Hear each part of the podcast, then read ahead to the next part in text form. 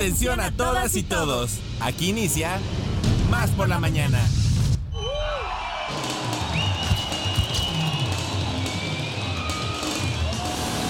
Más por la mañana. Un día como hoy, pero de 1824, muere el pintor romántico francés Theodore Géricault. En 1823 muere Edward Jenner, inventor de la vacuna. Y en 1886 nace Fidel Paget, inventor de la anestesia epidural.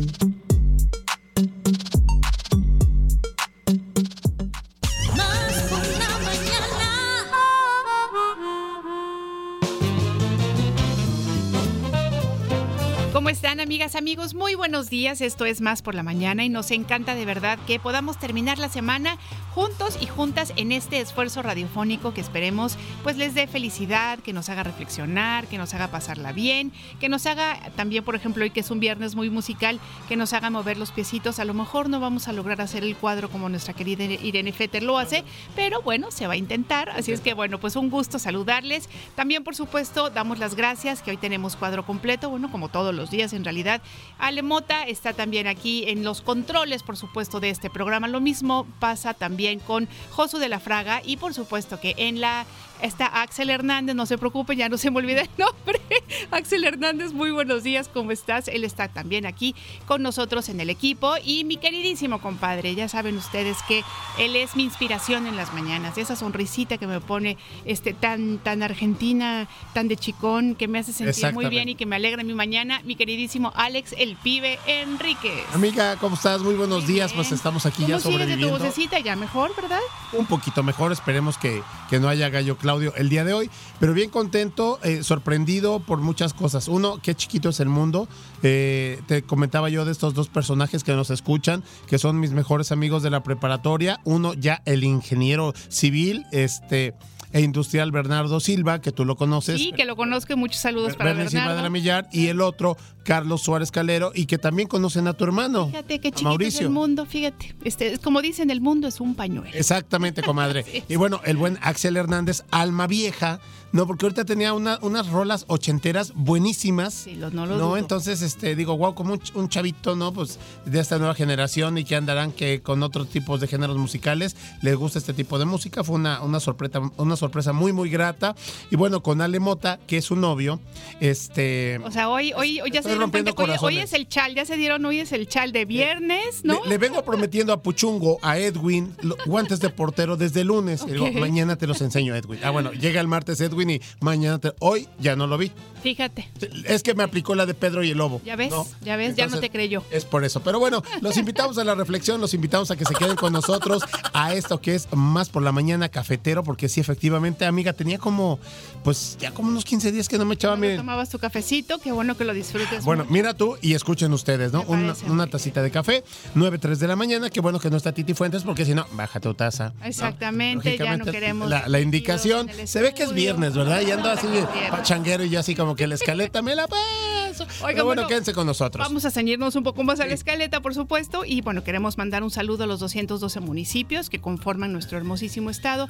También, por supuesto, a los ocho estados vecinos con los que tenemos la fortuna de hacer frontera, va el abrazo muy veracruzano, y por supuesto a todas aquellas personas que se encuentran en el extranjero, que se encuentran más allá de las fronteras, ya saben que también les mandamos un cachito de Veracruz para todos y todas ustedes. Teléfonos en cabina 2288 423507 y también tenemos el 2288 423508, pero tenemos el WhatsApp más rápido del oeste. Ah, eso es todo. El WhatsApp más rápido del oeste, comadre amiga Prichocha, 22 88 42 35 07, 22 88 42 35 07 para que se comunique con nosotros, ya lo sabe, háganos el día, sobre todo eh, eh, hoy que es inicio de fin de semana, sobre todo que es quincena larguísima, Ay, y que eh, no vemos así la luz. A ver, a ver, a ver cómo sobrevivimos este fin de semana, ¿verdad? Yo estoy reciclando comida, estoy viendo qué, qué le voy ¿sabes qué es lo importante? Que tenemos salud. Ah, no, amiga.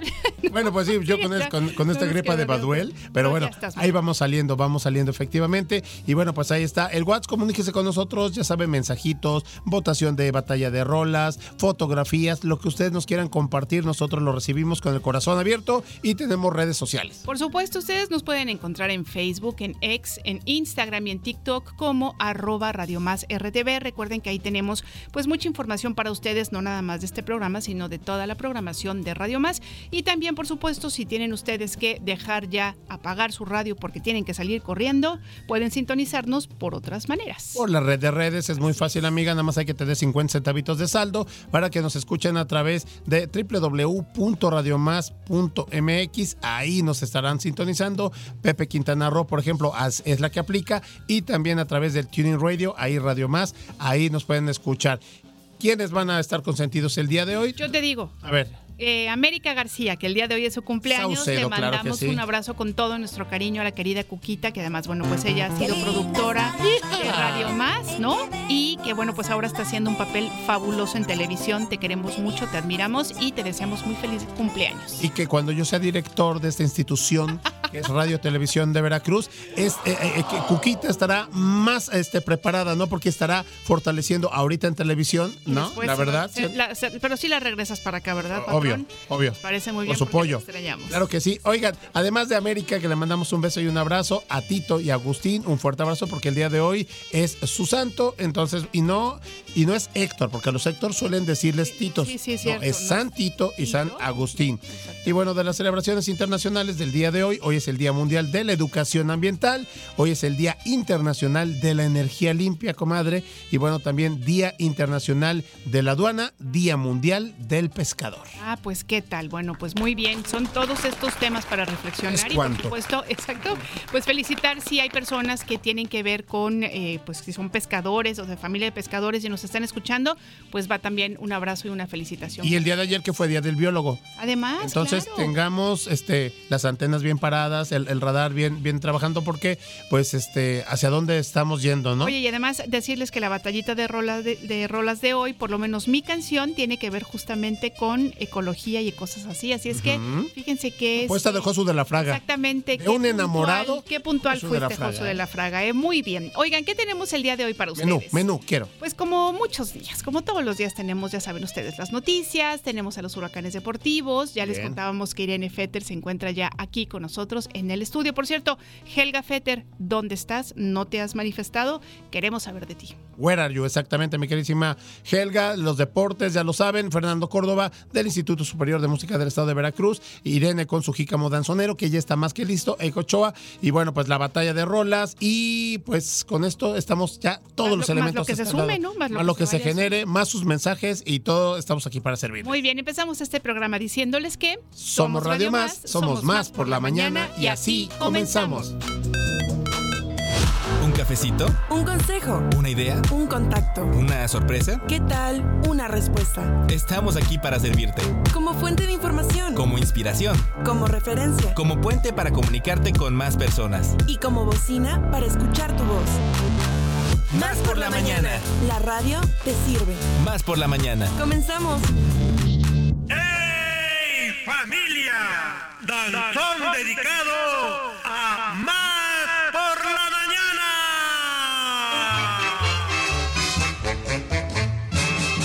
damos la bienvenida a Jícamo Danzonero. La sección que te sumergirá en el encantador mundo del danzón. Conducido por Irene Y te llevará en un viaje en el tiempo, desvelando los secretos ocultos detrás de cada paso elegante y cada acorde apasionado. Descubre la cultura del danzón y cómo se convirtió en una expresión artística que unió generaciones y trascendió fronteras. Escucha la historia, mitos y obras famosas de este baile tradicional. ¿Son ciertas las historias sobre las parejas que bailaban sin tocar el suelo? ¿Existe un danzón mágico capaz de curar corazones rotos? Déjate seducir por el ritmo del danzón en Más por la Mañana. Prepara tus zapatos de baile y déjate llevar por el ritmo seductor de Jícamo Danzonero. Con Irene Feternatansky.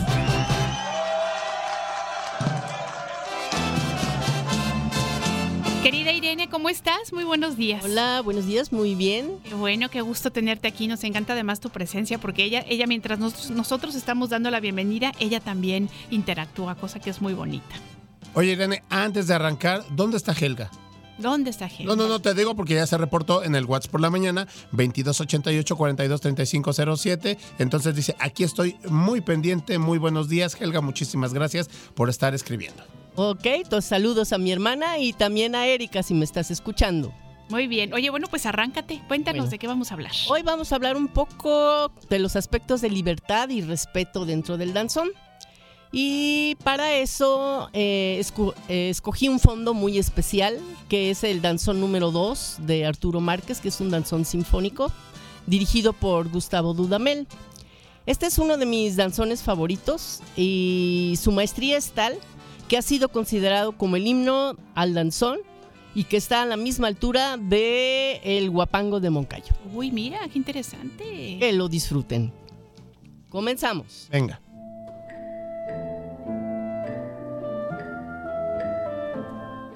Yo lo llamaría renovar o morir. Vamos a ver por qué.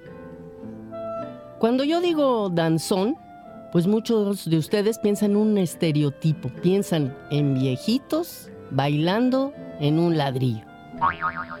Pero no necesita ser así. No, puede haber otras formas de bailarlo.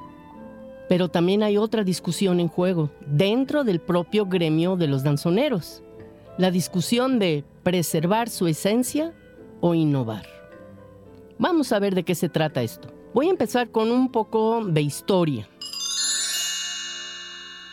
Lo que nos llegó de Cuba es la música del danzón, las partituras. Y ya llegando aquí a México, bueno, fuimos cambiando un poco la sonoridad, dadas la composición de las orquestas que teníamos aquí en México, que acudían más a los instrumentos de metal como las trompetas, eh, los saxofones, en fin, dándole un brillo a la música.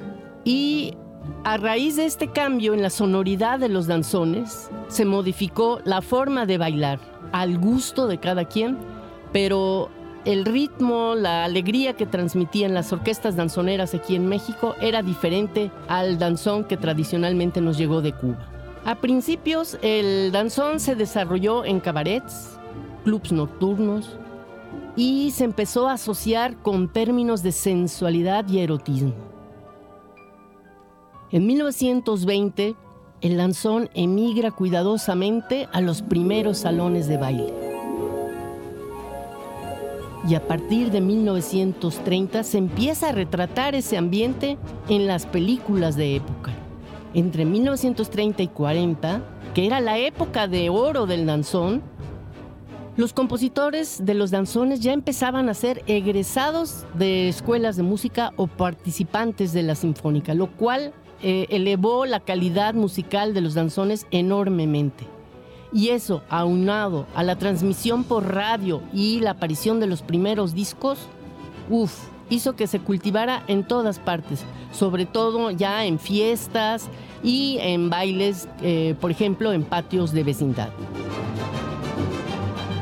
Pero entre 1952 y 1966 se empiezan a cerrar los salones de baile a instancias de Uruchurtu.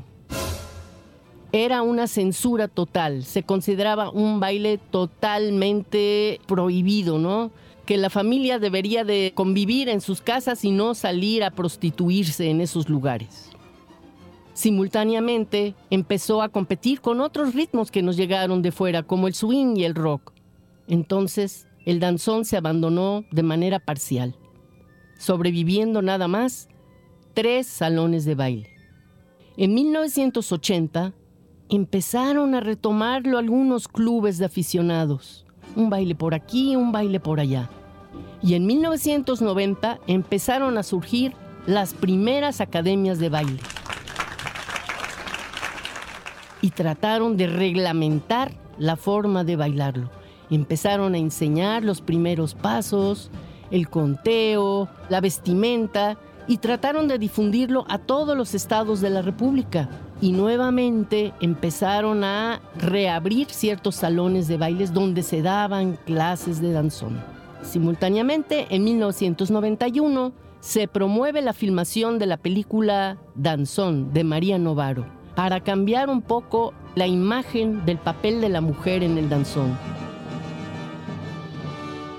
Que era una mujer madre soltera que pues decide organizar su vida de acuerdo a su gusto por el baile, ¿sí? No importa, o sea, se relaciona en ese ambiente, el relacionarse con prostitutas, transvestis, en fin, la hace recomponer su propia forma de pensar y eh, buscar su propia forma de vida. El danzón ya es una cosa aceptada, se empieza a difundir y a verse como un ritmo popular, porque se empieza a manifestar en espacios públicos, ya con orquestas en vivo como las municipales, y se convierte en un baile eh, popular.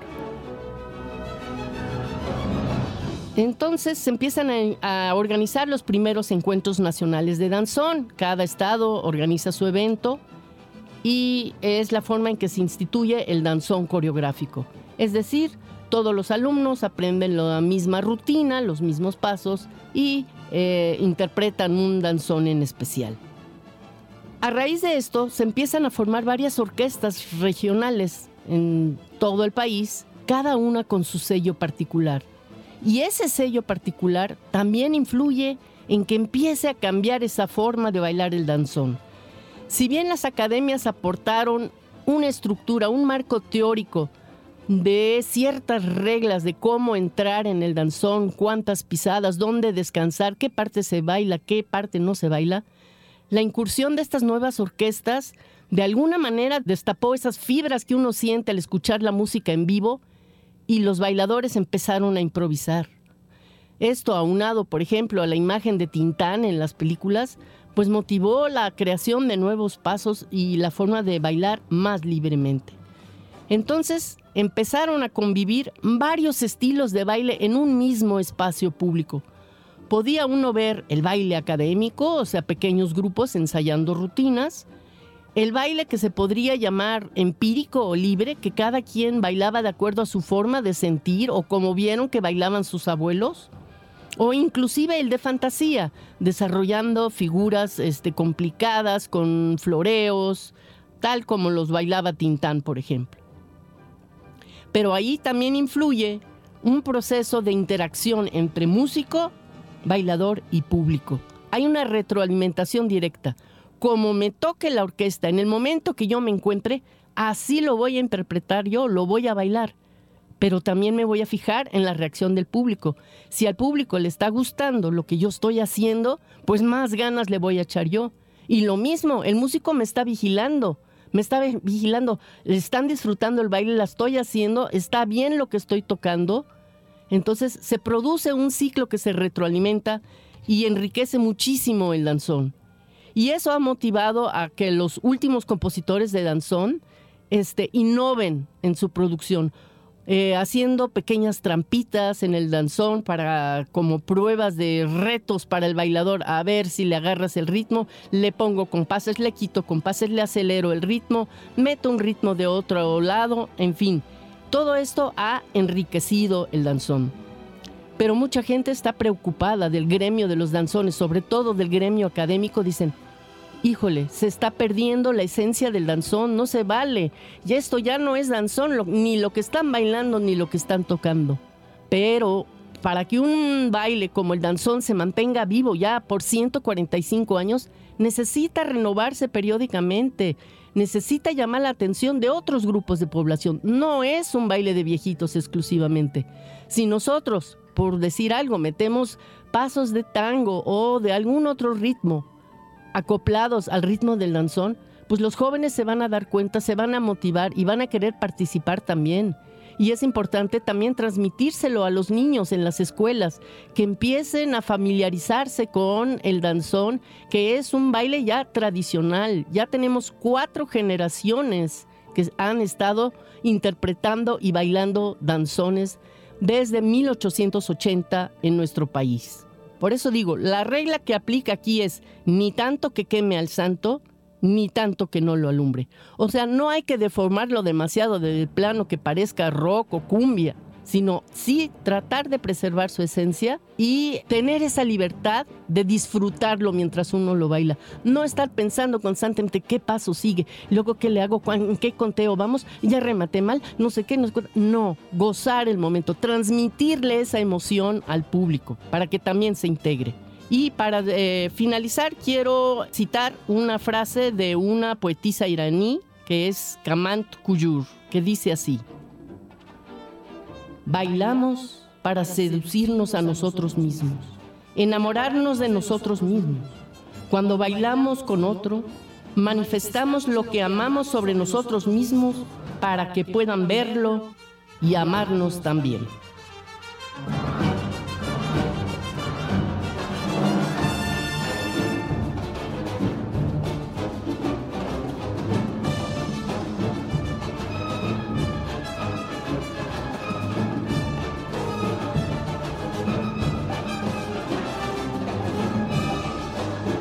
Bueno, pues espero que les haya gustado, los haya ilustrado y sobre todo motivado a saber que hay diferentes formas de bailarlo y que hay que respetar la que cada uno escoja. Claro. Y si tienen la oportunidad de buscar este danzón en la red, el danzón número 2 de Márquez, por favor háganlo. Es una obra extraordinaria. Oye, qué bonito, Irene, además como lo dices, ¿no? Este, finalmente uno se puede apropiar del baile, uno se puede apropiar de la música y justamente hacer lo que le salga a uno de la emoción, de la inspiración. Y pues qué bonito que lo puedas compartir de esa manera. Muchas gracias, Irene Feter. Bueno, y les recuerdo que a partir del 5 de febrero, los lunes a las dos y media, Retruécano Danzonero. Bravo, bravo, bravo. Muchas Hasta la próxima. Adiós, Irene, muchas gracias. Y bueno, nosotros vamos a continuar, amigos y amigas, aquí al ritmo del danzón. Exactamente, comadre. Nos vamos a ir ahorita a nuestro siguiente contenido. Nos vamos a ir a la batallita, batallita de, rolas, para que empiece a votar la gente. Muy bien.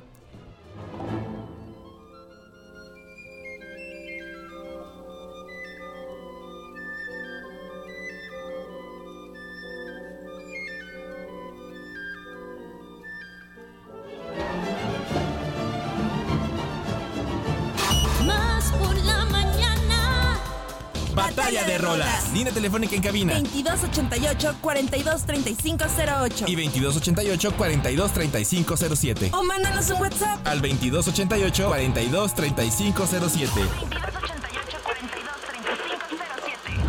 Que comience la batalla de rolas.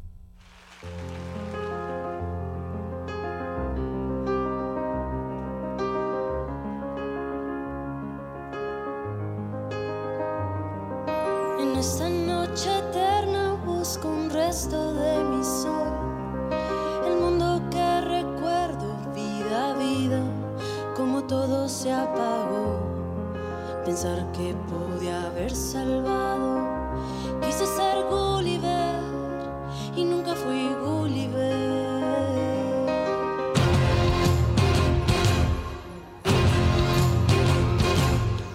Esta noche oscura como... Bueno, pues lo que estamos escuchando es la primera propuesta musical el día de hoy. Esta canción se llama Gulliver y es un tema de Miguel Bosé, pero que en, este, en esta versión está compartiendo con Natalia Lafourcade. Fíjense que Miguel Bosé tiene posturas muy definidas respecto a temas de actualidad y saben que en este caso está hablando sobre el riesgo de la, de la destrucción de la vida. Justamente por eso decíamos que es una canción que viene muy ad hoc con lo que estábamos comentando en un inicio en este programa.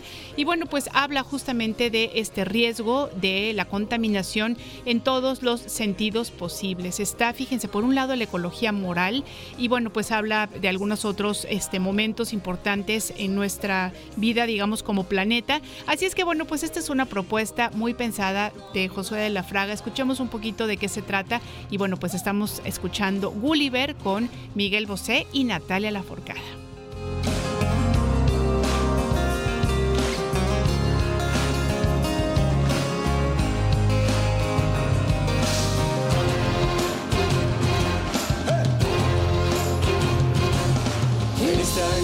Oscura ya no cabe posibilidad. Batalla de rolas.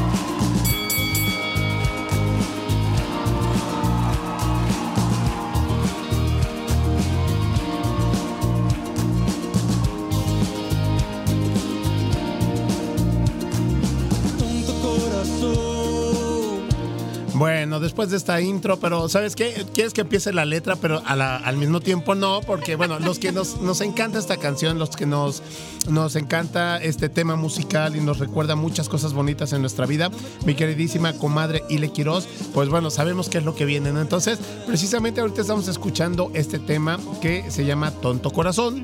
Eh, hay que decir que este tema es original de Benny Barra. Así es. En el año 2003 de su álbum 1.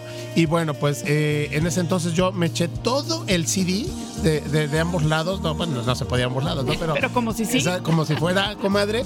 Y este, y este, ahorita quien estamos escuchando precisamente es a Sasha, Benny y Eric en este reencuentro que tuvieron y que se llama Primera Fila. ¿no? Entonces, eh, tu propuesta tiene que ver mucho con el MTV Unplugged. Así es. Eh, Miguel Bosé con Natalia Lafourcade y a, cargo de, de, MTV, pero Sony sacó su primera fila. Entonces sacó ahí la competencia y bueno, con estos, con estos shows como que más íntimos, más acústicos, con, con, con arreglos musicales padrísimos. Entonces, bueno, ahora sí, esta canción, después del 2003 que la escribiera Benny Ibarra y que la inmortalizara para todos los adolescentes que éramos en ese entonces, amiga, y que llorábamos y nos enamorábamos con esa canción y sufríamos con ese tema. Bueno, pues ahorita en el 2012, bueno, en el 2012, Sasha, Benny y Eric en este reencuentro de lo que es Los Timbiriches, bueno, tocan, eh, interpretan este tema de Tonto Corazón de Benny Ibarra en su álbum Primera Fila, Sasha, Benny y Eric del 2012. Entonces, es mi propuesta para todos ustedes este viernes que voten por cualquiera de las dos rolas porque están ambas dos muy recomendables. Así lo es. Oigan, nos vamos a un corte rápido. ya un corte al primero. rápido, ¿tú crees? Nos vamos al corte, pero regresamos rapidísimo. Por favor, síganos acompañando. Recuerden que esto es Más por la Mañana. Es mejor dejarlo así.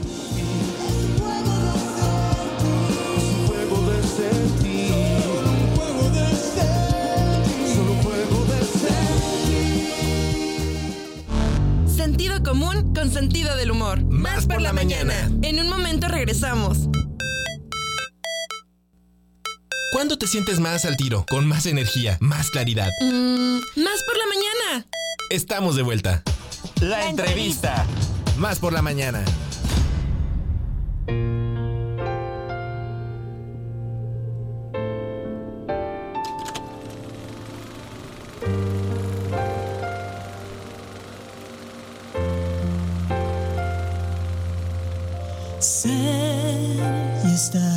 No puedo pretender que sea tan sencillo amar. Te doy mi alma y mi ser para que puedas ver yo no quería ir al aire todavía, me encanta estar escuchando Serie Star con Sally G. Y fíjense que la tenemos aquí en el estudio. Sally G, bienvenida. Qué gusto, qué gusto que estés visitándonos. Contarles un poquito, amigas y amigos, que ella es una vibrante artista cubano-jamaicana, nacida en el corazón musical de Camagüey, Cuba. Y bueno, pues contarles que ella, además de vocalista, es compositora, oboísta, flautista y bueno, por supuesto que también deja su huella en el mundo del modelaje. Vean las fotos de Radio Más, es una mujer hermosísima y además talentosísima y tiene una calidez humana que desde que entró aquí en el estudio la sentimos. Así es que bienvenida, ¿cómo estás? Hola Eliana, buenos días, gracias por la invitación. Y pues aquí estamos para hablar un poquitico de lo que estamos haciendo, ¿no? Claro, oye, bueno, pues empieza a contarnos. Exactamente, ¿qué estás haciendo, Sally? Exacto. Bueno, eh, estamos eh, comenzando, yo creo que con el pie derecho, ¿no?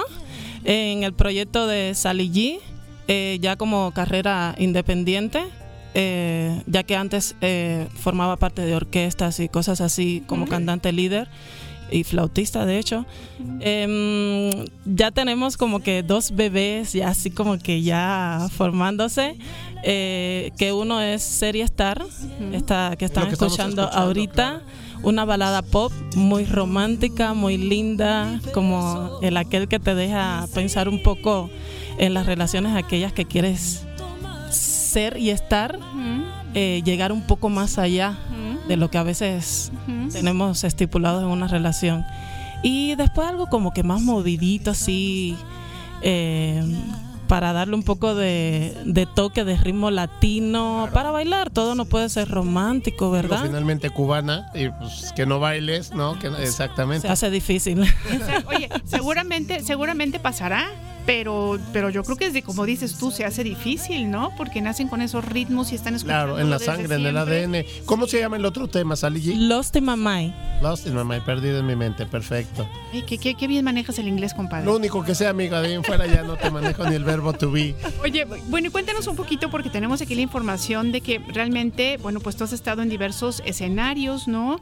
Este, cuéntanos un poquito sobre eh, cómo has ido conociendo diferentes audiencias. Vemos aquí que has estado en Rusia, en Canadá, en Venezuela. Ahora tenemos la fortuna de tenerte aquí en México. Platícanos de estas experiencias. ¿Cómo es enfrentarse a públicos que son como tan diferentes?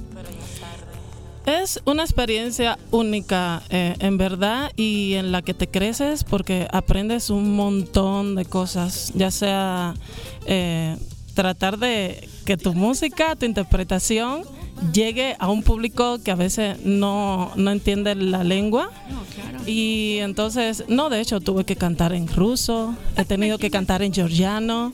Eh, me he tenido como que crecer en esas partes, ¿no? Pero es muy bonito, lo disfruto mucho porque desde pequeña yo creo que sabía desde el comienzo lo que quería hacer y era estar así frente a un público y transmitirle mis historias, mi manera eh, de ver la vida, mi, así mi carisma, mi diversión, mi felicidad y todo un poco a los demás porque creo que eso hace que el mundo sea mejor, ¿no? Cuando haces algo pensando en ellos. Claro. Y creo que de eso trata, yo creo que el trabajo que está haciendo Sally G. Oye, Sally, y bueno, nos comentabas antes de entrar al aire que ya estuviste en Estudio G con Iván García, ¿no? Seguramente eh, en, en, la programación de Radio Más estaremos escuchando Serie Star, Lost in My Mind. Entonces, ¿cómo fue esta experiencia para ti llegar aquí a Radio Más, conocer las instalaciones? ¿Y cómo fue además? Exactamente, ¿cómo se da? Ay, en un ratito más va para TV Más, claro, por Paquete supuesto. completo, el combo. Muy, muy bonito y agradecida también con Iván que me dio la oportunidad de darme ese espacio en de darme ese espacio en su en su canal. Claro, claro. Y porque también es una manera, estoy aquí de pasada en México, ¿no? Ya que mi productor eh, radica aquí. Y entonces eh, me dicen, oye, ¿quieres si te damos el espacio para que conocer un poco más, que el público mexicano conozca un poco más de ti? Y dije, wow, sí, es una oportunidad grandísima, ¿no? Como la que me están dando ahorita ustedes. No, con muchísimo gusto. Y, pero fue muy bonito porque hablamos muchas cosas ahí de Saligi que de momento así como que yo me dije, ay, ni me, vi, ni me había dado cuenta, claro, ¿no? Claro. Eh, de tanta experiencia, tanta labor, tantas cosas que he hecho durante toda mi carrera. Oye, eh, de, hablando de tu productor que dices que es de aquí precisamente, de, de Jalapa, de Veracruz, es Helio Martín del Campo, de la agrupación Sonex. ¿Cómo lo conoces? Eh, bueno, a Helio lo conozco porque um, hubo un tiempo que, eh, que, me vine a México porque quería conocer un poco más de su cultura, Ajá. de los ritmos, con las personas. Y se me dio la oportunidad porque tu, estuve de invitada, por cierto, en un concierto que dio el cantante Percy Viñola. Claro, ah, sí, sí claro. claro. amigo de Radio Más, Percy, sí. Helio, todos, Sonex, todos. Un saludo a Percy desde aquí. Claro. Y mm, entonces eh, Helio eh, le, como que le produjo también su eh, presentación en estos dos conciertos que hizo uno en el puerto de Veracruz Ajá, y otro en el Foro Boca y aquí en la sala en la sala-. Exactamente. Y entonces ahí como que nos conectamos un poco más, ya conocía de Helio por su trabajo en Desones y esas cosas así y admiraba su trabajo enormemente y dije, pues bueno, eh, vamos a, a cocinar algo, ¿no? E incluso desde Jamaica también ya estábamos comunicándonos. Ok. Y dije, pues ya, sí, creo que nos entendemos bien desde el primer momento, tuvimos como que esa química, esa conexión. Y ahí y ya sí me tuve que venir aquí a- saludarlo, Oye, a Sally, conocer pero el entonces estudio. tú vives en Jamaica y Sí. estás saliendo a hacer tus giras internacionales. No es que estés ahora viviendo en otros lugares, o sea, tú sigues viviendo en Jamaica. Sí, vivo en Jamaica, en Ocho base. Ríos, un lugar, les Divino. recomiendo que vayan y lo visiten, muy Hermoso. bonito, rodeado de playas y... ¿Para qué le voy a decir? Claro. Eh, y estoy aquí de paso, eh, haciendo algunas cositas con Helio en el estudio, así, y me salgo. Y, pero ahorita no estamos haciendo giras, estamos Ya. muy concentrados en hacer música, Muy bien. eh, vídeos y repertorios así como para que el público pueda disfrutarlo un poco más, porque Excelente. no en todos los lugares entonces podrían alcanzar a temas de conciertos y presentaciones Claro. así en vivo y sí me gusta mucho que como que se generalice. Claro, y además ese proceso de componer, sentarse, hacer la música, también pues es súper enriquecedor, ¿no? Son momentos muy importantes para ustedes, ¿no? Sí, sí, sí, y lleva tiempo. Claro, desde luego. Pasión, Claro. dedicación. Oye, Sally, eh, en el tema de Serie Star, eh, ¿lo escribes tú? ¿Lo, lo compusiste? Sí, sí, sí. Eh, todas las canciones son de mi autoría. Ah, muy bien. con también otro mexicano de su tierra, Gilberto Muñoz Zurita, también la producción de él. Ok. Y pero sí mucho como que es muy de mis historias. Muy Ok. bien, qué bonito. Oye, bueno, por- por último, porque sabemos que tienes ya entrevista en televisión, pero queremos saber cuáles son tus planes futuros y además cómo te podemos encontrar en redes sociales. En redes sociales me encuentran por Sally G Singer. Ok. Ahí Sally está por Instagram, Facebook, eh, YouTube, TikTok, todos esos medios. eh, que estamos ahí moviditos en los últimos tiempos porque estamos ya cerca de lanzar un vídeo que le hicimos al tema Lost in My Mind. Ujú. Así Ok. que se los recomiendo para que se diviertan un poco más. De Eh, ¿El la anterior Serie música. Star ya tiene video? Sí, ya tiene un vídeo, ya Ok. está en las plataformas de YouTube Ok. y pueden verlo ahí. Excelente. Espero les guste Claro. y se sientan como que identificados un poco ahí. Claro que sí. Oye, pues te agradecemos muchísimo, Sally G, la visita.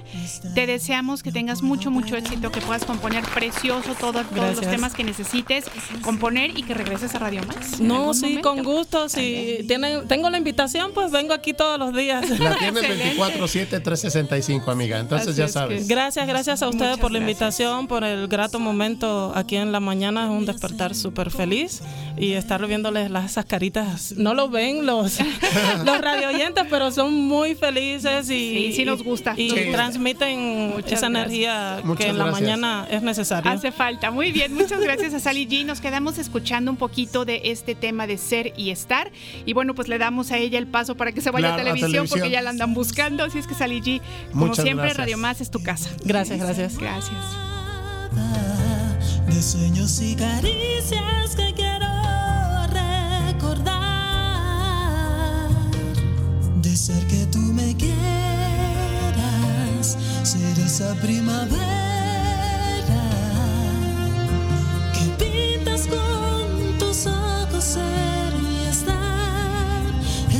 es lo que quiero.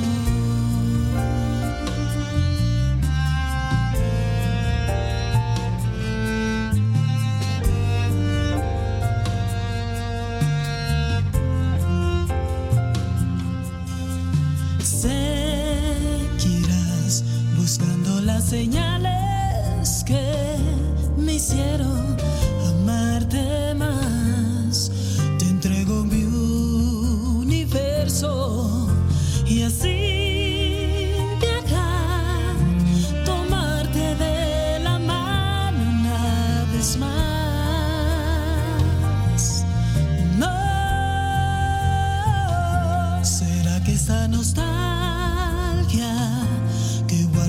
almohada de sueños y caricias que quiero recordar, de ser que tú me quieras, ser esa primavera. WhatsApp por la mañana. 2288 42 35 07. WhatsAppea con nosotros. WhatsApp en cabina. Más por la mañana. Atención amantes de la música académica. Esta es la sección informativa del Instituto Superior de Música del Estado de Veracruz. ISMED. Toda la información sobre las actividades y eventos más importantes del ISMEB. así como las últimas novedades en el mundo de la música académica.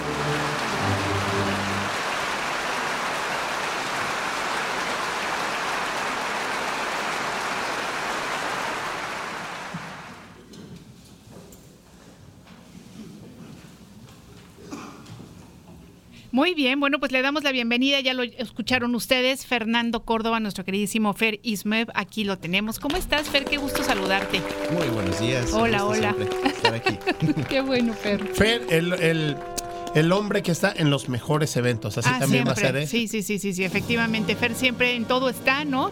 Y aparte es muy bonito porque, bueno, si él bien este, se dedica mucho a la música clásica, pues vemos que hay muchos ot- otros géneros que te interesan. Claro, sí, no, no, no, es que hay que, hay que consumir de todo. Hay que consumir Realmente de consumir de todo. Ahí pasa, por ejemplo, ahí en mi familia, mi hermano siempre está escuchando de diferentes géneros muchos saludos, musicales. por cierto, si nos está Sí, escuchando. Sí, sí, ahí está. Este, muchos géneros musicales. A mí me gustan otros géneros, a mi mamá le gustan otros géneros. Entonces siempre está como que muy nutrido de muchos géneros musicales y eso es lo bonito, ¿no? Ay, Poder sí. consumir de todo. Hay que decirles a las familias actuales, quítense los audífonos, pongan música, Claro. que sus hijos y sus hijas los escuchen, para que puedan tener un, un espectro mayor de música. Eso es importantísimo, porque me doy cuenta que ahora nos ponemos los audífonos y nos perdemos de poder compartirles a nuestros hijos, pues de la música Sí, que en un mismo ambiente hay ¿no? cuatro, cinco, seis mundos. Sí, Exactamente. sí, amiga, tienes toda la razón. Muy bien, ay, vals. Vamos a bailar Así el es. vals. Vamos a ¿Me ver. permite decirle? ¿Cómo no? Con Vamos a bailar gusto. el vals, el vals mexicano, porque justamente escuchamos puros valses y sabemos, dicen, bueno, vienen de Austria, que si Strauss, que si no sé qué. Bueno, este no, este es un vals mexicano, porque lo compuso un, un mexicano, un violinista mexicano que nació el 25 de enero de 1868. Bueno, ¿por qué habla, vamos a hablar de esto? No, no vamos a referirnos a los valses, vamos a referirnos a los compositores mexicanos el qué día de hoy. Y justamente, ¿saben por qué? Porque justo el 25 de enero, como bien comentamos, es el cumpleaños de Juventino Rosas. Claro. Que se está acerca. No, que fue, fue ayer. Ayer, a- ayer, 25, justamente ayer, ayer 25. Ujú. Fue ayer, fue el cumpleaños de Juventino Rosas. Y justamente lo que estamos escuchando es su obra más importante y conocida, que es el Vals sobre, las olas. Oye, Fer, preguntar, te voy a hacer la pregunta más ignorante del mundo, pero no me importa. ¿Compuso más valses? Porque yo el único vals que he escuchado de Juventino Rosas es sobre las olas. Platícanos. Mm, Quizá compuso otro, otros dos, pero realmente este es el más conocido. Totalmente, el más conocido. Tuvo muchas, muchas obras realmente. Fíjense que, que de él, bueno, eh, tuvo. Yo, le, yo lo comparo un poquito, no por la cuestión del estilo, sino por la cuestión de su vida con Mozart. ¿Por Ujú. qué? Porque Mozart inició en la música de la mano de su padre. Su padre fue quien lo, incursionó en la música, le enseñó violín, a tocar violín, y de ahí empezó a salir Mozart. Y justo fue la misma situación de Juventino Rosas, quien su papá fue justamente quien le enseñó a tocar violín, y de ahí inició toda esta incursión en la música, en la composición, en la dirección. Pero claro, no nos vamos a Salzburgo, ¿verdad? Él nació, eh, bueno, él, vivió eh, su, su ep- época joven en Tepito, en la Ciudad de México.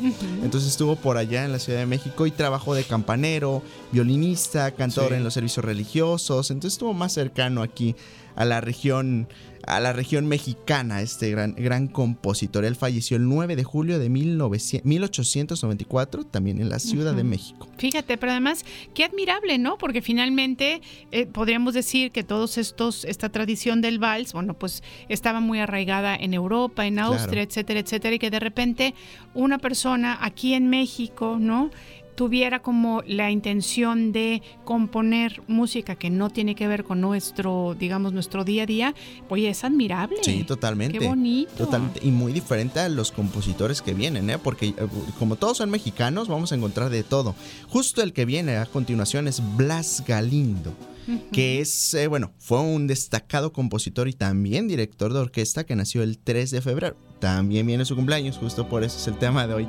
3 de febrero de 1910 en Ciudad Guzmán, Jalisco y él falleció el 19 de abril de 1993 en la Ciudad de México.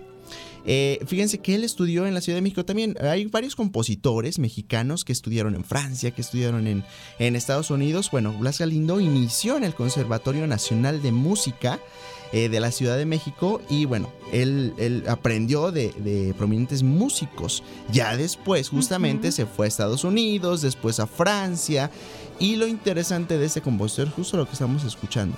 Él incursionó mucho en la composición de música popular mexicana. A ver, vamos a escuchar un ratito nada más esto. Lo importante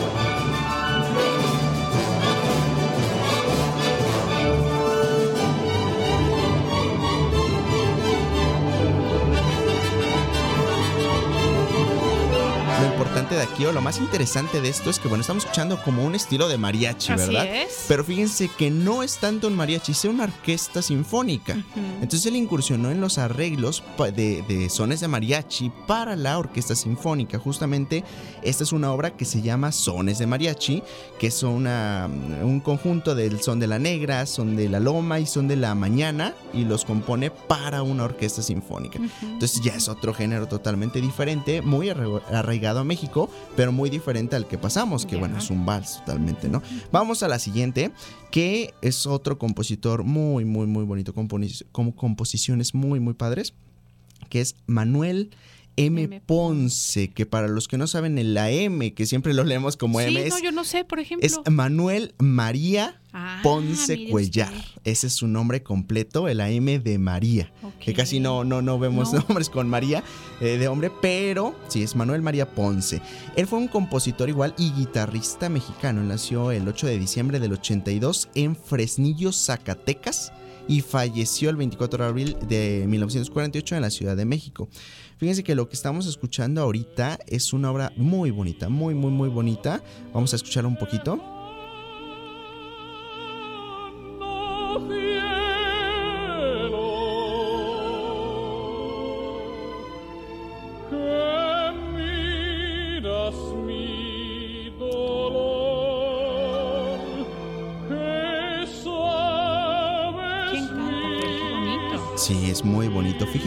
Quien canta es alguien muy popular, muy cercano a nosotros porque es un jalapeño. Pero un jalapeño muy famoso que es Javier Camarena. Sí. Un- el- uno de los tenores más importantes a nivel internacional que, que- que hay, justamente jalapeño. Él está interpretando la obra de Estrellita, una de las obras vocales más famosas de Manuel María Ponce. Eh, compuso muchas, muchas obras vocales, sin embargo, esta es una de las más populares, más bonitas, con muchos más arreglos, porque tuvo arreglos para violín, tuvo arreglos para otros instrumentos, pero lo que es la letra y la música, no hombre, una cosa impresionante, muy, muy, muy bonito. Manuel María Ponce, bueno, estuvo aquí en México, vivió en México, pero también, al igual que otros compositores, se fue a Europa, estudió en Europa por ahí de 1904, 1914 y absorbe muchas influencias europeas, ¿no? Entonces eh, se conjuga de todo lo que es la- el ambiente europeo, el ambiente mexicano y lo traslada todo a su música, a su sentir, a sus vivencias, todo es, es parte de ello, ¿no? Vámonos con el siguiente. Este es otro, otro compositor.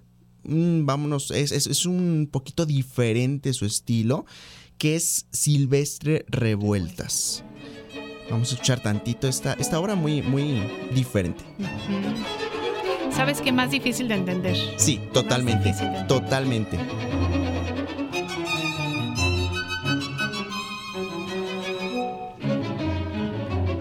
Fíjense que esta obra se llama eh, Música de Feria.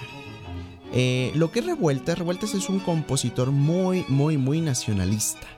Entonces lo que está reflejando en esta música de feria es justamente el ambiente que se vive en una feria mexicana. Algo que es muy difícil de, pues, de poder eh, pasarlo a un papel y ser interpretado, ¿no?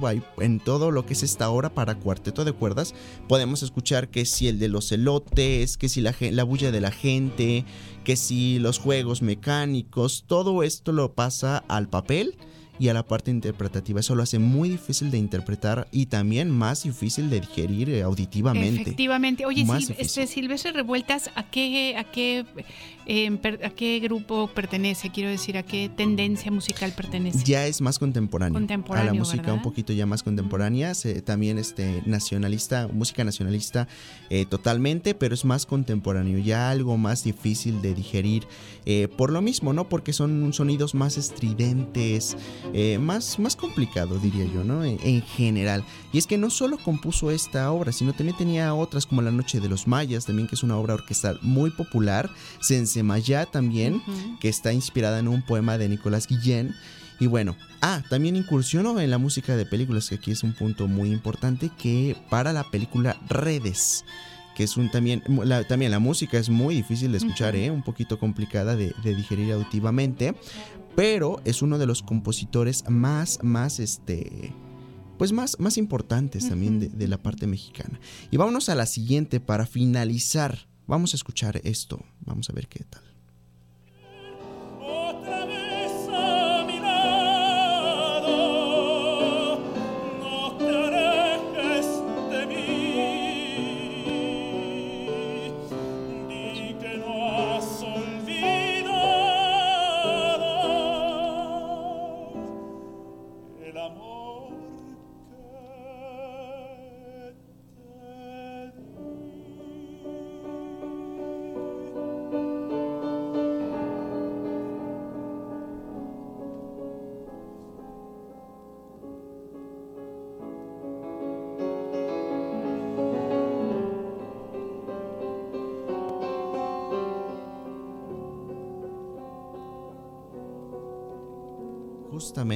Esta es la obra de despedida de una compositora mexicana muy muy destacada y pianista, claro, que ella nació el 5 de septiembre de 1885 en León, Guanajuato. Y justamente estamos hablando de María Grieber. Ay, qué bueno, porque ya iba, yo, ya iba yo a empezar a decir, a ver, Fernando, ¿y dónde están las compositoras mexicanas? Pues aquí está, la dejamos para lo mejor, para el final, justamente con esta obra, exactamente, con una obra muy bonita, muy intensa sentimentalmente hablando, que es Despedida, una, una gran obra.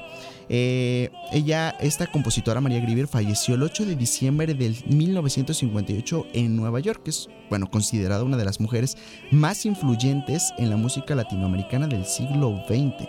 Y bueno, ella tiene un, un sinfín de obras vocales muy bonitas, muy bonitas para, para todo tipo de cantantes. Hay arreglos que si para tenor, que si para so, mezzosopranos, que si para sopranos, y bueno entre sus composiciones tenemos Cuando vuelva a tu lado, Júrame, Perdón, Te quiero dijiste, que también es una obra muy bonita.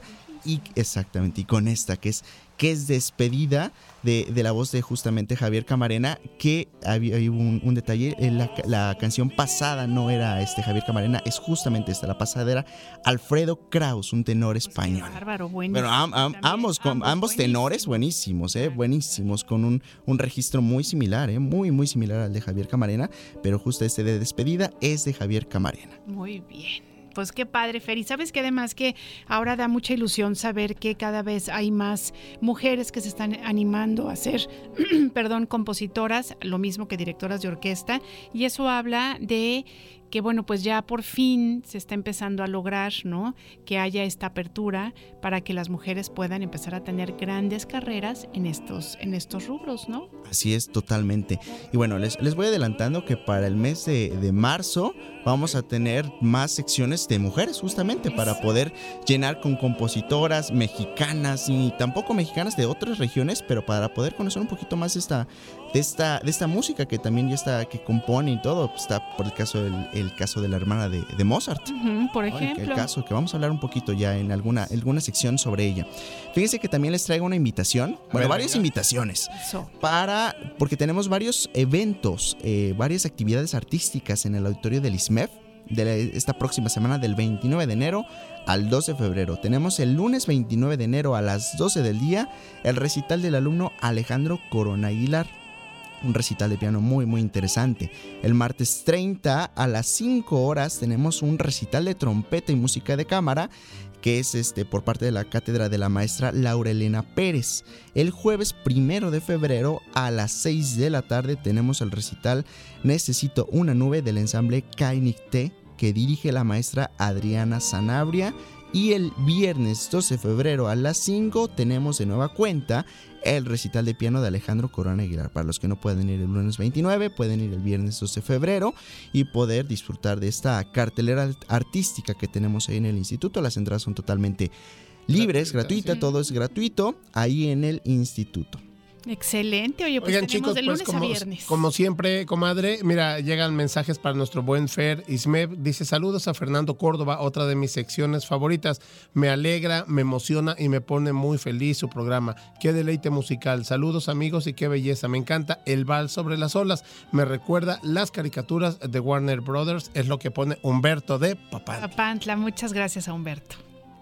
Pues ahí tenemos. Oye, Fer, pues nos encanta todo lo que nos compartes. Muchas, muchas gracias. Y me emociona esto de que nos cuentas que va a haber más mujeres presentes, porque justamente creo que eso es lo que tenemos que hacer, que eso es, como un, pues no sé, como un detalle importante, el que podamos conocer que de verdad hubo muchas mujeres que tuvieron que ver con la música clásica, ¿no? Y que si bien es verdad que ha sido un reino de hombres, esto está cambiando ya. Entonces, este, te felicito y muchas gracias. No, gracias a ustedes siempre por esta, esta bienvenida todas las mañanas de viernes. Así es. Sí, amiga, y pues muchísimas gracias, Fer. También la otra vez yo me acuerdo que vino una entrevista que iba a haber un evento donde, y fíjate, la, había una directora invitada de la Secretaría de Marina que era directora de orquesta. Claro, efectivamente. Entonces, no nada más nos estamos yendo a que si la música era como de hombres y muy cerrado, ahora imagínate, Fer, en la Marina, en la milicia mexicana, una directora, pues eh, triple mérito, ¿no? Por así, decirlo. Entonces, qué bueno que nos vas a compartir toda esta información. Y eso fue en, el, en la serie de la música y su contexto. Es correcto, amiga. Es, correcto. Pues ahí tienen ustedes, Fer. Muchas gracias. y nos vemos el siguiente viernes. Aquí nos escucharemos. Bonito fin de semana, Fer. Muy bien, nosotros nos vamos a un corte y regresamos con ustedes.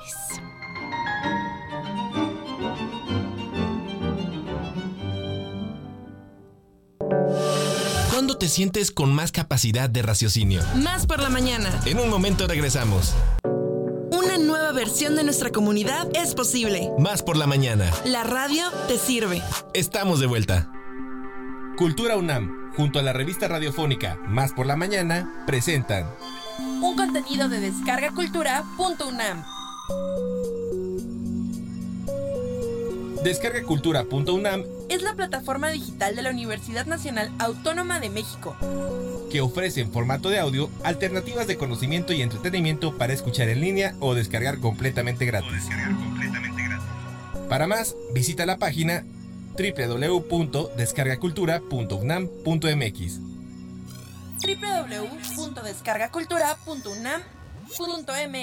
yo soy Francisco Hernández, nací en San Andrés Tuxtla, en el estado de Veracruz, en 1946. He publicado más de 20 libros de poesía, entre los que se cuentan Imán para fantasmas, Mi vida con la perra, El corazón y su avispero, Moneda de tres caras y últimamente Población de la máscara. También bajo el seudónimo de Mardonio Cinta me atreví a escribir unas coplas a la manera de las coplas veracruzanas y el título de este libro es ¿Quién me quita lo cantado? A continuación les leeré algunos textos de los libros que me quedaron a la mano para esta grabación.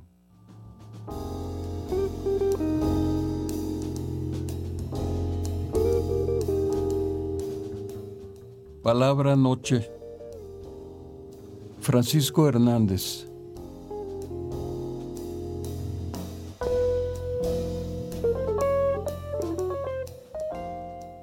La noche sin ti, envolviéndolo todo.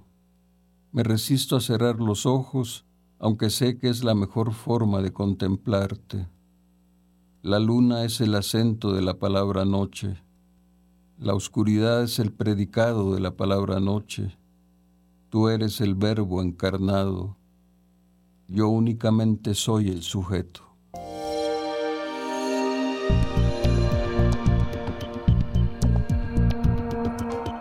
La Secretaría de Cultura Federal institución encargada de la promoción y difusión de las expresiones artísticas y culturales de México, así como de la proyección de la presencia del país en el extranjero. Y la revista radiofónica Más por la Mañana presentan.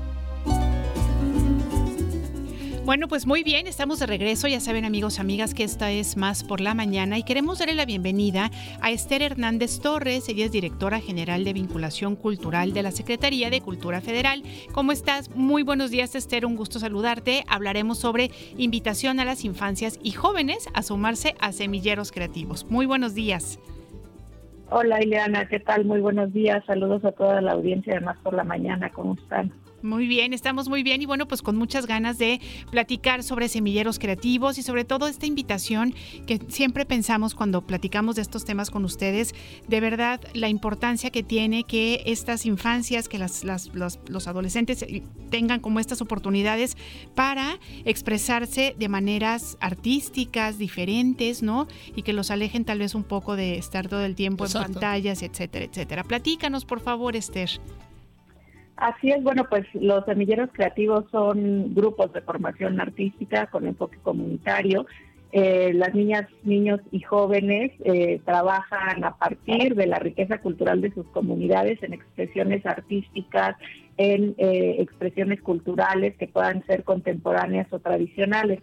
Y adicionalmente a la parte artística, pues también se promueve que se desarrolle su pensamiento crítico, que sean, eh, se promueve la participación en la vida cultural, se fomenta la cultura de paz y se desarrollan capacidades sociales como la confianza, la solidaridad, el compañerismo, la sensibilidad a favor de la transformación tanto personal, familiar y comunitaria. Entonces hay eh, distintas expresiones que en las que pueden participar las niñas, los niños, los jóvenes como puede ser las artes escénicas, visuales, eh, la música, la danza, la escritura, em, y también se trabaja muy fuertemente en fortalecer las lenguas indígenas en, las poblaciones en las que así lo haya y también artes tradicionales. Entonces, eh, siempre hay un, un semillero para cada, cada interés y cada gusto de las niñas y los niños. Bueno, preguntarte, Esther, si esta invitación para las infancias y jóvenes a que se sumen a estos semilleros creativos tiene algún, alguna fecha límite o es está abierta la invitación todo el año. Alex, la invitación está abierta todo el año. Sin embargo, siempre hacemos un refuerzo al principio del año, en el mes de enero, y regresando de, eh, de las vacaciones de verano, es como cuando abrimos las inscripciones y cuando llegan este, más integrantes nuevos a los semilleros. Entonces ahora estamos pues en esta campaña para invitar a quien todavía no conoce semilleros a que se sume a un semillero que esté cerca de su comunidad o que esté en su municipio. Oye, justamente esa era la pregunta que quería hacerte, Esther. ¿Cómo podemos saber este qué eh, si en nuestra localidad hay o cuál es la más cercana a nosotros? Hay, por ejemplo, hay redes sociales. ¿Cómo está? Cuéntanos. Sí, bueno, está la página de Cultura Comunitaria que es culturacomunitaria.gov gov.mx, .gov de gobierno, culturacomunitaria.gov.mx.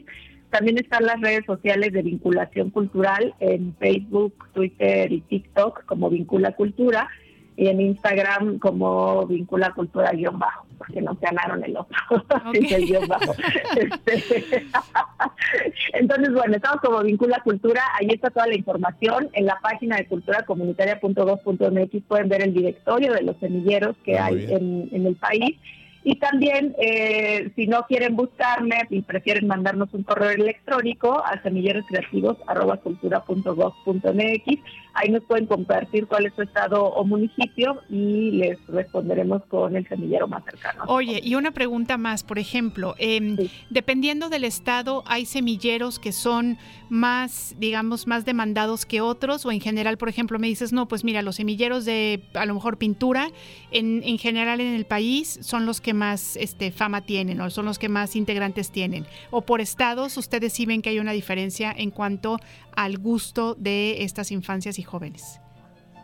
Bueno, pues eh, definitivamente, por ejemplo, en Veracruz, lo que tiene que ver con la música es, lo que, es lo que se lleva así el, el, mayor, la mayor cantidad de, integrantes pero eh, en general el tema de música, de artes escénicas y de pintura son los que eh, mayor participación tienen.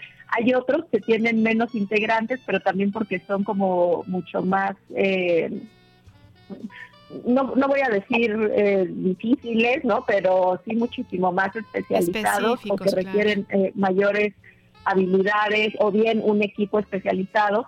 ¿no? Como puede ser el caso del circo o como puede ser el caso del cine, en donde no son semilleros tan voluminosos, pero los procesos que se realizan en comunidad pues realmente tienen este procesos bellísimos.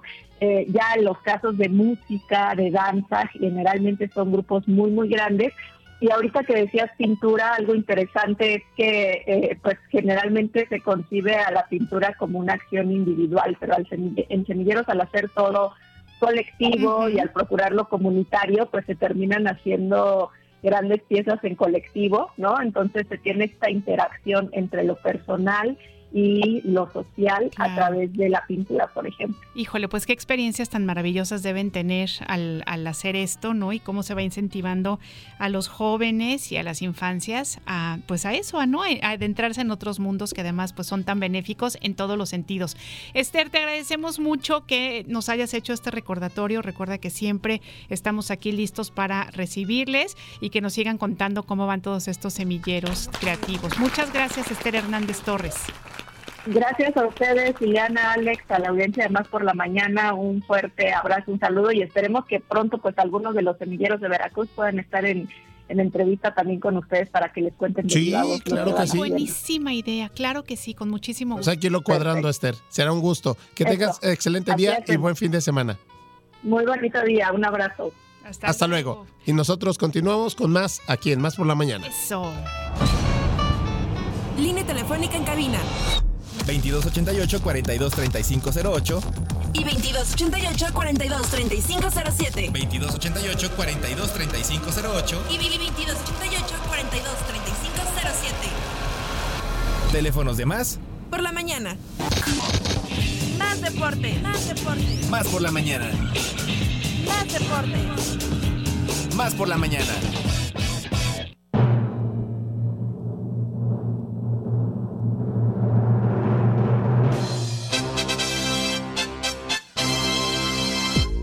Oigan, y bueno, pues queremos darle la bienvenida aquí a los dos nuevos dueños del Club América, con eso de que ahora pues ya se pueden comprar acciones, no sé si Josué de la Fraga también, y no sé si Axel creo que también es americanista. Ay, qué bueno Axel, ya decía yo.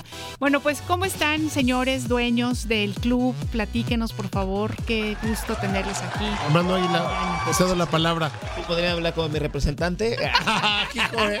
ahora sí nos la mató mi queridísima ¿eh? ¡Tómala! Hermano Rival, buenos días, ¿cómo Hermano Rival, estoy muy bien, ¿cómo está usted? Muy bien, gracias también. ya estamos aquí con lo de las acciones, ya deposité. ya los vi, ya, ya tengo El, punto 1%, eh, ¿Eso? que es lo que nos permiten, pero ya lo tenemos ahí una cacherita. Ya los veo de otra categoría los dos. Ya el señor está en el proceso, todavía no le llega la notificación ya para el señor Alejandro Enríquez para ser también accionista de las Águilas del la América.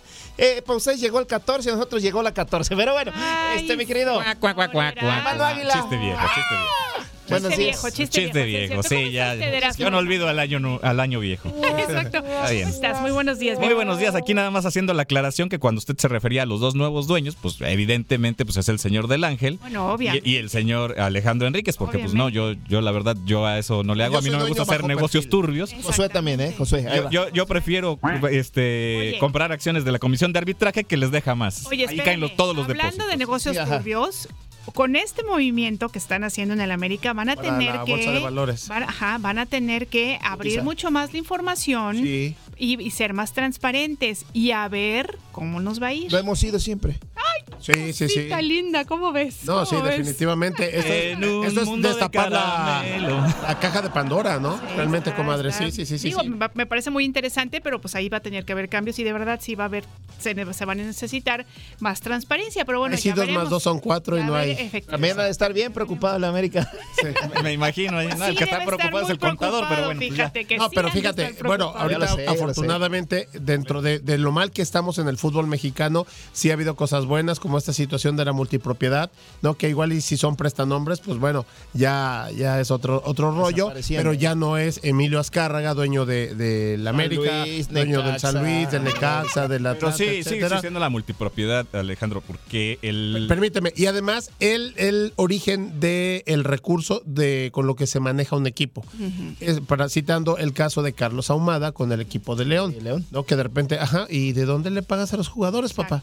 ¿No? ¿Y dónde está Carlos ahumada. Usted estaba diciendo. No, pero sí, sigue existiendo la multipropiedad, un poco Sí. maquillada, pero sí, está el Grupo Claro. Pachuca, que es dueño del, del León y del, Del y de- Pachuca. del Pero Pachuca. enfrente está Padre. Y también está Grupo Iraragorri con, con el, con el Atlas y con Santos. Entonces, Sí. bueno, pues así que tú digas qué bruto, ya Marcada, somos marcada, completamente esa es la única. pues tampoco. No, no, no, pero yo me refiero, y precisamente cito al dueño del América cuando tenía América, Necaxa, San Luis ahora le pertenece al Atlético y de otro Madrid, que quería comprar, eso no Entonces, pues ya era como que tu liga. No, pues sí, así tampoco no tiene caso. Ahora sí que era siente tu liga, porque nada más es tuya, ¿no? Ándale. Los- Los Exactamente. demás no juegan. Oiga, para que no se pierda la costumbre, ¿Cómo no?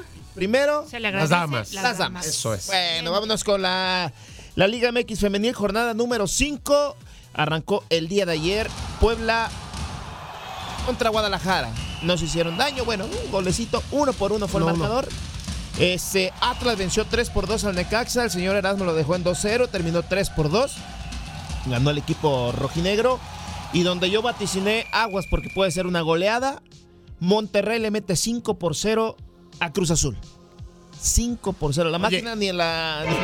Yo lo que es lo que te anda de Ni en descarrilada. una ni en la otra, ¿eh? Anda mal. Sí. Anda mal en los, en los dos. Porque. Señor, cuando la cabeza anda mal, pues todo anda mal. ¿no? Exactamente. todo- vienes arrastrando todo lo que está atrás de ti.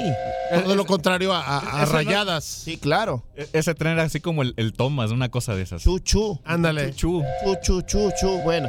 Oye, pues a ver qué va a pasar. Digo, porque no hay descenso en el fútbol femenil, pero, pero realmente sí el equipo de Cruz Azul, pues arrastra, viene arrastrando la cobija. Quien habíamos adelantado que se reforzó bien junto con Tigres, Juárez, ¿recuerdas? Sí, claro, Bueno, le metió. Y quien no anda tampoco nada bien, que se ha comido cerca de 13, 14 goles ya en, en pocos partidos, Santos. Las chicas la están pasando muy Sí. mal. 5 por 1 fue el marcador el día de ayer de Bravos de Juárez eh, sobre Santos Laguna. Una otra dolorosa derrota para las laguneras que tienen que obviamente pues es un trago amargo el que están pasando, un duro golpe el que están pasando estas chicas porque fueron goleadas una vez más. Pero bueno, el día de hoy las poderosísimas y gloriosas Águilas del América reciben a León a las 3.45 de la tarde. Atlético San Luis hoy a las 5 eh, recibe a, los, a las Pumas de la UNAM. Toluca eh, a las 5 también recibe a Mazatlán de toda la vida de Iliana, Mis Mazatlán amores. femenil.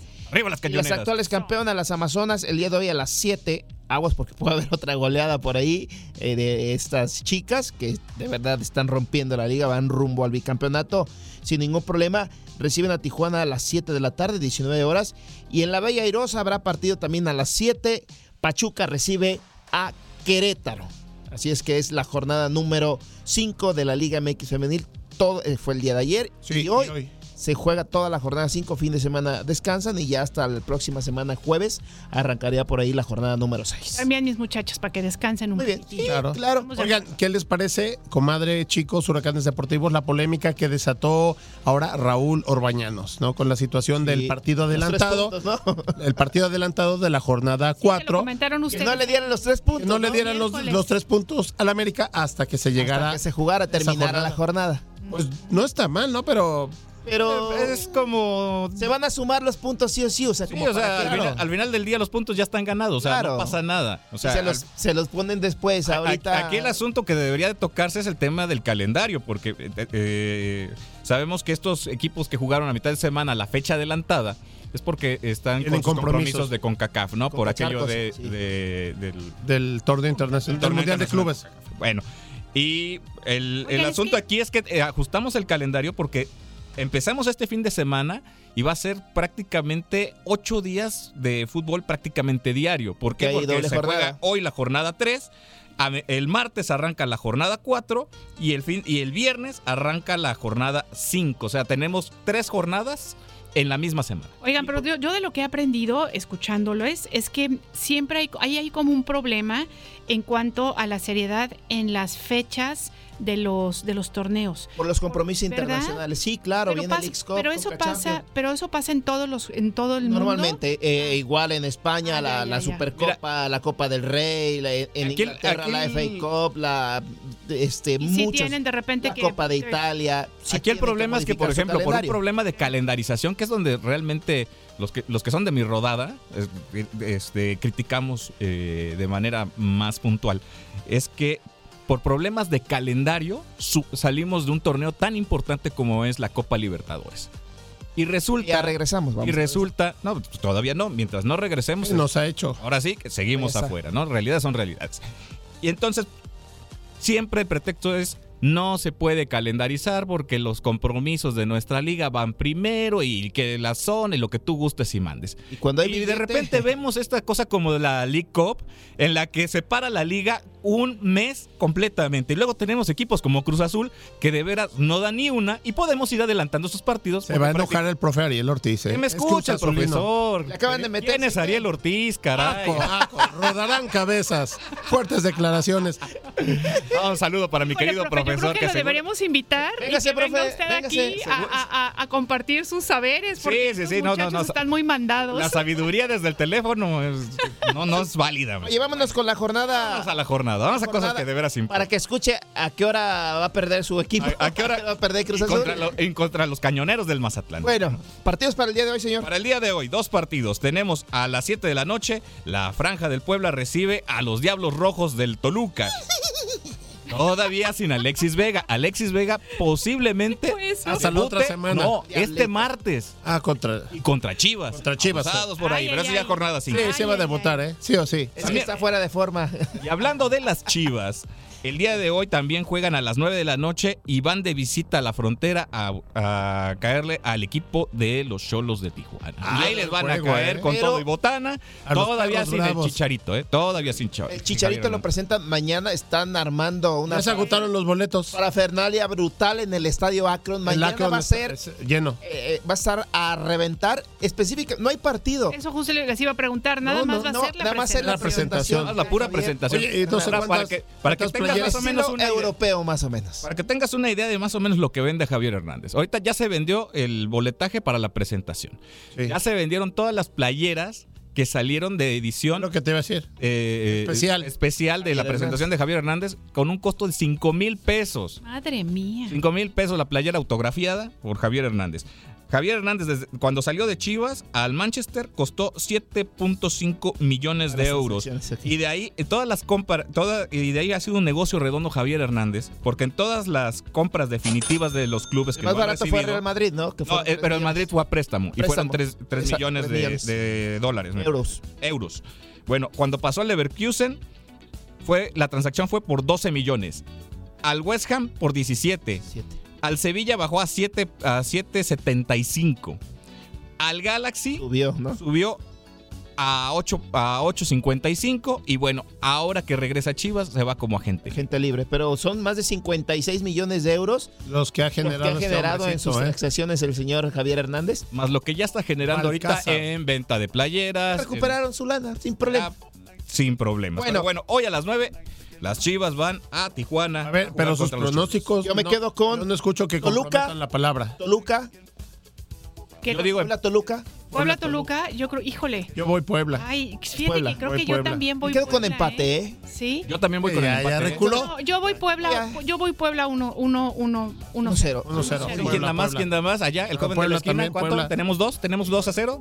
¿No le gusta? ¿Le damos el cobertor? Sí. Exactamente. Igual un 2-0, 2-1, sí. ¿A favor de quién? Puebla, Puebla. No, yo voy empate con Toluca. Yo también. Y bueno, Juana Chivas. las Chivas, bueno, con el equipo está la Evidente, muerte, señor. Hasta la pregunta ofende. No, pero hay que ser objetivos. Yo me quedo con me quedo con Chivas. Ojalá sea contundente, ojalá porque genera muchísimo fútbol, pero eh, adolece de esa contundencia. Y, y, y Cholos de Tijuana no anda. no Voy anda empate bien. con goles. Voy empate con goles. Empate, ¿eh? Yo Sí. me quedo con Chivas, Sí, el sí, rebaño. Yo creo que gana Chivas y va a, a arrancar de inicio Kate Cowell. Eso. Yo creo que sí. Oh my God. Oigan, pues yo saben qué, yo digo que un 2-1. Gana Chivas. sí. Bien, amiga, ¿eh? Yo inspirada. Sí. Bueno, está bien. está bien. Partidos para el sábado, señor. Eh, Cruz Azul contra Mazatlán. Ma- Mazatlán, desde luego, pero va, va a ver. Mazatlán, aunque regresa el Titán Salcedo, ¿no? Regresa Ya. Salcedo. Sí. No, no, arriba los cañoneros, es el grito de la flota. Yo me quedo con un empate también porque, bueno, Cruz Azul no, no anda tampoco nada bien. Digo, sus problemas internos lo, lo, lo, lo- lo hacen ver sus jugadores. Pero bueno, León Santos también el día de mañana a las 5 de la tarde. Me quedo con La fiera. la Fiera. Posiblemente, yo creo que va a debutar eh, Andrés Guardado. Sí, seguramente. Sí, yo también sí, Andrés pienso. Quedo con. León. Igual yo León. Para mañana también Monterrey recibe el Atlético San Luis, que Monterrey, a pesar de ser la plantilla más cara, no no No anda. no anda, empató con Querétaro el día este que La adelantaron jornada 12. la jornada 4, que adelantaron su Cuatro, jornada perdón. 4, empataron a, a un gol y no anda nada bien. Atlético San Luis, aguas Muy porque bien. juega bien, no sé qué le pasó con Tigres en el segundo tiempo, que fue una versión que no no conocía yo. Y que sí me dejó mucho que desear. Y también el- los poderosos Águilas del América, los campeones actuales, visitan Aguascalientes, se meten allá con los hi- hidrorrayos del Necaxa. Antes hermanos, sí. A las 9 con 5 Antes, before. Antes me quedo con el América. Este, también América. América. Yo creo, Niña Quiroz. Creo que también yo, América. creo- yo creo que Lo que es es. lo- yo lo voy a hacer Sí, por sí. cábala, voy a salarles el equipo, gana el América. Fíjate, ¿Cómo eres? Qué mala onda, ¿no? ya ves, uno lo, dice, amigo. uno lo dice objetivamente como profesional y sale con sus... Con adjetiva. Oigan, otra cosa, espérense, no, no preguntaron Monterrey y San Luis. No, Yo, Monterrey. yo aún así le voy al Monterrey. Empate. Sí. Me quedo con empate. Yo voy con el Atlético San Luis. Pumas también. Para el domingo, señor, los juegos del domingo, échele. Pues Ya de rapidito para que ya se vaya duro y, direct- y di- duro y directo con su frase. Los Pumas reciben sin Funes Mori al Pachuca. Gana Pumas para mí. Pumas. Pa- Para mí, Pachuca. Pumas, Pumas, Pumas, Ay, amiga. no, alguien Pumas. diga, alguien. Los alguien de rojinegros del. Atlas no a quiero las- perder yo sola. Los rojinegros del Atlas reciben a Juárez. Juárez, ahí, ahí la lleva, ahí la lleva. Len- Lenta pero peligrosamente. Yo voy con Juárez. Atlas. Eh, me quedo con Atlas también. Yo Juárez. Perfecto. Y para cerrar la jornada. Juárez. De ahí sí no tengo ni idea, pero yo me voy con mi amigo. Eso, vamos. Con el chivo hermano. Yo me voy con el chivermano. Juntos y de la mano. arriba. No. Dile la comadre. Y ya, para, y ya para cerrar la jornada, el domingo a las 9 de la noche, los Gallos Blancos del Querétaro reciben a los Tigres de la Universidad Autónoma de Nuevo León. Igualito, oiga, ¿eh? Sí. Sí, le- Ah, son estuches de y, y no lo he ido cantando, se le salen unos gallos Mejores. pero tremendos. Oiga, yo sí me voy León. Me quedo con. No, pero aquí es No, no, Tigres. no, es Tigre, Ah. tigres. Por eso, amiga, por eso. Por eso. O Me sea, quedo con Tigres. Amiga, date cuenta. Tigres, tigres, tigres. Chica, date cuenta, Tigres, Me quedo Tigres. con Tigres. Tigres. Ahí está la Yo creo que jornada vamos parejos todos con Número Tigres. 3. Rapidísimo, NFL, finales de conferencia. Rápido, amigo. Americana Ravens contra los Chiefs el próximo domingo a las 2 de la tarde y la conferencia nacional. Bueno, es con los Taylor. 49 de San Francisco con los eh, Lions el domingo a las 5.30 Yo para saber 49 hasta el Bueno, final. de mi ¿quiénes vida. van a- Después de la frase de la producción le vamos a pedir tantito las mañanitas. ¿Por qué? Ahorita les digo quién cumpleaños el día de hoy, pero arránquese con su frase. Vámonos con la frase, vámonos a armonizar en este, en Venga, este el momento. Armoniza. Ok. mi, mi, mi, mi.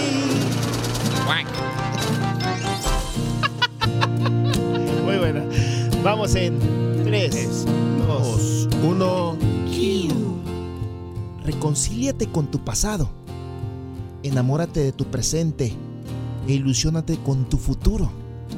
Que todos los días sean, un- sean una oportunidad de renovación y de transformación total. Gracias. Ay, qué bonito, qué inspirador. Esa es. Estamos de acuerdo, Un gran ¿eh? regalo. No, Bueno, Gran frase. eso es para motivar a cualquiera y sobre todo para el cumpleañero del día de hoy. a ver quién cumple. Vamos a ver usted quién cumple. Es Tapatío. Es Tapatío. Eso. Y es subcampeón de la Fórmula 1. El único, el original, el viejo sabroso. Sergio. Sergio El Checo Pérez. El águila, claro que sí. Le mandamos desde acá, desde estos micrófonos, un abrazo. Escuchando, Checo. Esperamos la invitación para el pastel. Muy bien. Sí, Checo. Perfecto. Eh, va a seguir con Red Bull, ¿eh? Ah, sí. Va a seguir con Va a Red seguir Bull, con- ¿verdad? También hay, hay notas de, de Fórmula 1, pero bueno, esas ya las platicaremos. Americanistas hasta el final. Chicos, batalla de rolas. Batallita, lo ganaron. batallita. ¿Se ganaron? Gracias. Eres un tonto, Edgar, ¿eh? Eres un tonto. Tú también. Batalla de rolas.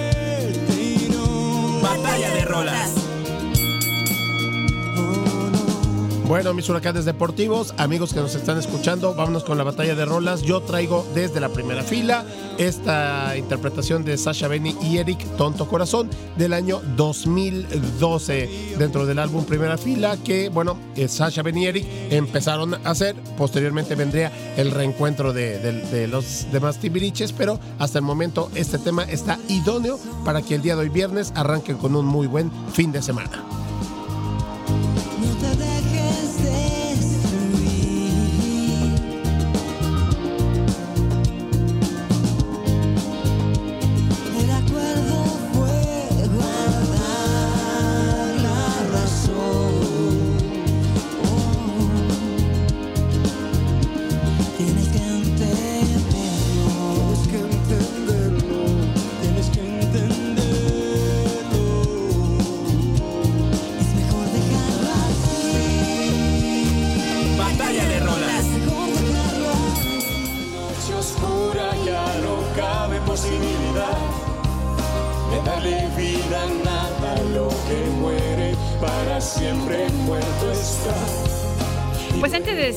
Información, quiero decirles que acabamos de recibir un mensaje de nuestro, queridísimo amigo Osvaldo Tacuba que dice, yo le voy al Necaxa, gana 1-0. Ahí tienen ustedes. Ah, él, junto con Ortiz de Pinedo y Don Ramón, que es la porra más grande. Y Ernesto Cedillo. Voy a hablarles de mi canción, si me hacen el favor. Bueno, pues estamos escuchando justamente Gulliver y esta es una canción de Miguel Bosé que en esta versión la está interpretando con Natalia Lafourcade.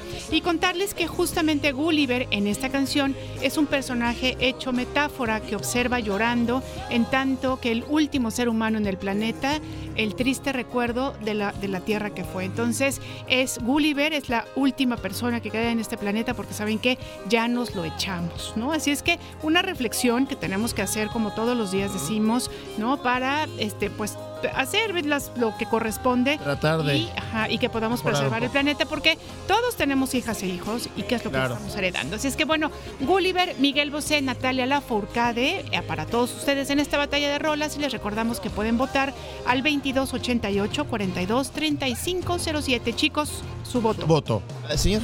Es que yo soy de Timbiriche para acá, entonces pues sí, tonto corazón. Tonto corazón, muy bien. corazón te digo. Muy bien, bebé. y no me escuchas. Yo iba a votar por esa canción pero en el transformo y lo que significa esa rola. La vendió y la compraste. La verdad que sí. Contado. Porque tiene, tiene sentido y tiene algo que inculcar a la gente. Claro, por supuesto. Tiene mensaje. Tiene, mensaje. Muy bien. Oigan, muchas gracias. Gracias, chicos. Ustedes, qué bárbaros. Nos vamos a ir un corte. Queremos que tengan excelente fin de semana y disfruten de su familia y de la gente que claro claro de verdad mucho cariño para yo me iría con mi pareja atómica pausa y nosotros volveremos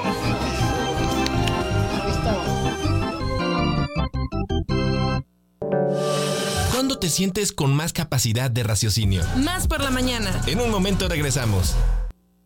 ¿Cuándo te sientes más al tiro, con más energía, más claridad? Mm, más por la mañana. Estamos de vuelta. WhatsApp por la mañana. 2288 42 3507. WhatsAppea con nosotros. WhatsApp en cabina. Más por la mañana. Jalapa come rico. La guía gastronómica de la capital del estado con Ek Ochoa. La guía gastronómica de la capital del estado. En Más por la Mañana. Jalapa come rico.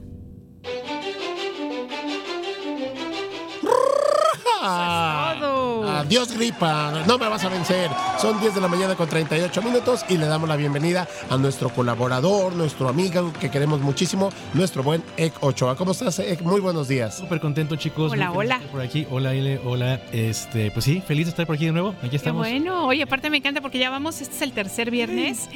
no lo puedo creer, no lo puedo creer. Oye, cuéntanos. Oigan, pues vengo hoy a anticipar un tema que podríamos bien hablarlo la semana que viene también, pero empezaremos esta semana a hablar de él porque creo que hay un valor enorme en esta conversación, en, este, en esta plática, sobre un eh, producto tradicional prehispánico que aparte de tener un valor eh, nutricional muy alto y, muy valioso, también tiene un valor ritual muy profundo, que después se modernizó, bueno, se modernizó, se, se, se, se mestizó y sobrevivió a la época eh, pues de la conquista, ¿no? Estamos hablando concretamente del platillo que va a servir la semana que viene, porque tenemos que pagar las deudas de honor cuando nos salió el muñequito en la rosca. Es correcto, sí, amigo. cierto. Hablamos de los tamalitos. Muy bien. Vaya que tenemos para tirar para arriba información de los tamales. Oye, qué diversidad de tamales hay. Y uno pensaría, bueno, pues a ver, o sea, es masa con algún ingrediente adentro. ¿Qué, qué puede haber de diferente? No, es que de verdad hay un mundo. Se tienen registradas hasta 500 recetas en el, en el territorio mexicano, creo. sin considerar el resto de Latinoamérica que también lo adoptó de, mar- de maravilla. Eh, se piensa, eh, según investigaciones, que se origina eh, aquí en México, ¿no? Por los mexicas y de ahí se empieza a irradiar a otros lugares, ¿no? Pero se conocen documentadas 415 recetas y hasta 5000 preparaciones registradas en, documentos, ¿no? Entonces vaya que tenemos vastedad para ello, ¿no? Sí, y además, ¿sabes que A mí, a mí lo que me impresiona mucho es justamente la, la diferente variedad de ingredientes, ¿no? Hay un, que de, de hecho seguramente tú sabrás cómo se llama, hay un tamal chiapaneco que es muy grande y que tiene una ciruela pasa entera adentro. Y es una cosa espectacular, deliciosa y que dices, a ver, ¿cuándo yo hubiera pensado poner una ciruela pasa? Porque además tiene carne, ¿no? También una mezcla sabor dulce, este dulce salado, buenísima. No lo conozco, fíjate, Ah, pues pero vamos a investigarlo. Justamente mañana estaremos tomando el taller de tamales con la maestra Raquel Torres, allá en Acuyo. Voy a preguntarle a ver si ella segurito que ella sí me va a dar información de ese tamal. 500 recetas, eh, no te lo puedo creer, es increíble, pero sí. Cinco mil preparaciones, ¿te puedes imaginar eso? Bueno, yo he comido de tamal de pescado, tamal de camarón, este sí, rellenos de, de- de todo tipo de carnes. Oigan, el de calabaza de Castilla. Con camarón, creo es de por allá de Portamiagua. Qué Ajá. cosa más deliciosa. Es una joya. Es una joya. Y justo, bueno, en- en- en- antes de la conquista, eh, el tamal era mayormente eh, puro vegetal y quelites y demás que iban este, eh, involucrados con, con el tamal. Obviamente, después de la conquista ya vienen los, los ganados que se les puede meter el puerco y todo el tema, ¿no? Entonces ya viene el tamal que viene con la manteca, entonces el puro maíz, este tratado. Y eso dio muchísima más variedad todavía, ¿no? Porque hablamos de que, que sí, como dices, ¿no? El de pescado, el de camarón, el de cerdo, el de res, el de pollo, el de rajitas, el de frijol. Oye, yo tengo una pregunta. Entonces, antes, o sea, los primeros tamales no se hacían con manteca. No, pues no teníamos ni acceso a, a manteca. Claro, tienes toda la razón. Sí, sí, sí. O sea que tengo esperanzas ahorita que ando en eso del veganismo de poderme comer Claro algún que sí, tamalito que no tenga manteca. Sí, claro, claro, hay muchas formas de prepararlos y justamente van en una base de puro eh, maíz, este cocidito, molidito, se arma, se le pone su salsa, se le pone su frijolito, este que le llaman libro que es muy bonito, ¿no? Que es el, el- el- la masita, su frijol, masita, frijol, masita, frijol y se ven las capitas así. Este, Ay, ese yo no lo conozco, fíjate. De repente aquí también en la zona de Jico y la, y la montaña, este, lo, lo hacen y queda bien, bien bonito, ¿no? Pero hay algo que está detrás del tamal, que no es solamente el comer rico, no es solamente el ir y buscar eh, tu tamalero favorito en la ciudad, ¿no? Ah, hace unos días, eh, allí en las redes sociales, me topé con una foto, con un comentario de una persona ahí en, en- en mi, en mi Facebook, que puso, no manchen, 30 pesos un tamal, está carísimo. Y toda la gente empezó a, a responder así de, no, pues en tal lugar en 18, en tal lugar en tanto, que no abusen, que esto, que lo otro, ¿no? Y me llegó una reflexión bien, bien, bien triste, porque justamente derivado de que el producto maíz es un producto ancestral que ha sido la base de nuestra alimentación por Es siglos. nuestro cereal, vaya. así. Sí, exacto, ¿no? Eh, nos ha descontextualizado no solamente del valor que tiene como, como parte eh, fundamental de nuestro eh, esquema alimenticio, sino del precio y costo de los insumos, ¿no? Les decía yo la semana pasada, estábamos comprando el, maíz, eh, 3.50, 4.50, eh, 3 pesos en mayoreo, por, por volumen, y ahorita llegó a 10 pesos, ahorita ya bajó a 8. Si pensamos que cada tamalito, cuando menos te va a tomar así bajita la mano, porque esté chiquito, dos, dos este, lotes más sus ingredientes, pensamos que ya son, ponle que esté a 6 pesos en mayoreo para los que compran mucho, 12 pesos de solamente maíz. Si quieres el tamal de 18 pesos, el que le mete la mano, el que se pone a cocinarlo, no va a ganar ni un peso por complacer la idea de que el tamal debe ser barato. Así es, ¿No? así es. Y además que es una tontería, porque ¿qué pasa cuando nos vamos a estos, estas cadenas este, internacionales en donde, por ejemplo, te venden una dona que está absolutamente llena de colorantes, de azúcar, ¿no? De conservadores y no tienes ningún reparo en pagar treinta y tantos pesos o lo que cuesten Más. porque, ay, es que estoy comiendo la dona de moda. O sea, Sí. Por favor, recapacitemos. Una dona de 70 pesos. Sí. Que están ricas porque al paladar van bien. Sí, sí. Estoy de acuerdo. Pero tampoco le regates al tamal entonces, ¿no? Exactamente, ¿no? Y, y, no, cobrar un tamal a 30 pesos está todavía en la parte más básica de nuestra eh, economía para decir, ahí te llevas algo, ¿no? Pero viene la parte bonita, el valor ritual del tamal. ¿A qué me refiero esto? A ver, una cosa es ir y comprarte los tamalitos, ¿no? Y dices, ya me las compré, este tamalero de la esquina es buenísimo, están bien sabrosos. Pero vamos a pensar en, el origen del tamal. El origen del tamal viene para agradecer la fertilidad de la tierra, para agradecer las bonanzas de la, vida, ¿no? Y para celebrar incluso también en el caso de, los muertos, ¿no? Esos eran como los dos momentos de, ingesta del, tamal. Pero para poder comerlo tenemos que prepararlo. Y ahí está la maravilla. Porque preparar tamales es un ritual. ¿Por qué? Porque se reúne en teoría, en la tamaliza se reúne la familia, no para comer, para prepararlos y después de cansancio llega el, premio, ¿no? Y vamos con las preguntas más básicas, ¿no? ¿Quién prepara la masa? Bueno, suele ser la persona más experimentada, la que tiene más este, años este, eh, en conocimiento, la mejor receta. Eh, esa es la persona que prepara la masa. ¿Quién prepara este, la carne o las salsas? Bueno, el siguiente en la jerarquía va a preparar el otro ingrediente también fundamental. ¿Quién elige las hojas? ¿Quién prepara las hojas para eso? Los más chiquitos. ¿Para qué? Para también incluirlos en la cadena productiva de la tamaliza, ¿no? Entonces vienen los niños, están agarrando las hojas, las cortan, las queman, las ponen, ¿no? Y el otro viene prepara la salsa. ¿Y quién prepara el arrocito? ¿Y quién prepara los frijolitos? Todo ese elemento de convivencia refuerza la, tradición, refuerza la unidad y le da sentido a una tamaliza, ¿no? La tamaliza no es nada más el ir, comprar y comer, ¿no? Es si vamos a prepararlos, cada quien va a tener una función distribuida y bien asignada de lo que le toca hacer, ¿no? Oye, además fíjate que por ejemplo quienes tienen este em, pues costumbre de hacerlo, yo por ejemplo que ahora estoy viviendo en la que fue casa de mi abuela, yo todo el tiempo me estoy topando con los con las palanganas, ¿no? Con las eh, estas palas de madera con la que este, este revuelves, revolvíamos para hacer la masa, ¿no? Recuerdo perfectamente que los hombres de la casa eran los que batían, ¿no? Este, y, y, es un es un recuerdo muy hermoso que tengo y que además es una pues es una tradición que se ha, que se ha ido continuando porque por ejemplo mi mamá hace tamales, ¿no? Y entonces yo este, me voy a ayudarla y mi cuñada y llegamos y, y hacemos una convivencia muy bonita y entonces igual llegaban mis hijos y justo lo que tú dices, ¿no? Tomaban la, la hoja y, les explicas, ¿no? O luego, por ejemplo, con otros familiares, este, ellos hacen como un ritual este, para que no se te pinten los tamales, ¿no? Que es algo, por ejemplo, que en mi casa nunca se hizo, ¿no? Y entonces te preguntan, a ver, a ver, ¿quién, quién va a hacer esto? A ver, ¿cómo andas tú de ánimo? No vaya a ser que porque que le vayas a pasar, ¿no? Este, si estás triste o cosas así. Y después, pues que la cruz con unos chilitos, o sea, cosas tan bonitas y tan interesantes que dices, gracias de verdad este, por esta tradición tan hermosa. Sin duda, sí, eso es la parte como, como que tenemos que entender por qué el tamal no es solamente el tamal, ¿no? Hay muchísimo valor detrás de ello. Y ahora que se conecta con el tema de la Candelaria el próximo 2 de, febrero, pues también tienen ahí orígenes que se, bifurcan, pero que a la vez acaban coincidiendo, ¿no? Obviamente, pues bueno, se dice que la, Candelaria, la, vela, la luz, es el día en que presentan al niño Dios este, para que se sea eh, bendecido. Y entonces, pues ya es como el cierre de las festividades de, de la Natividad, ¿no? Por una parte, pero también coincide con una celebración mexica. Eh, que, no es coincidencia, Bueno, no. ¿No se, le, se, le, asignó, me refiero a que coincide, o sea, se, se le asignó pues justamente para adueñarse, apropiarse de, de, esas fechas, ¿no? Este, que es como el inicio de las cosechas, ¿no? Más bien de las siembras, perdón, ¿no? Entonces empiezan ya las, siembras porque ya empieza eh, a acabarse el frío, ya empieza todo este tema de, volver a, cultivar y se le hace la ofrenda a Tlaloc y a su esposa, que ahorita se me fue el nombre del esposo de Tlaloc. Este, ahorita te, ahorita te la vamos a buscar, no te preocupes.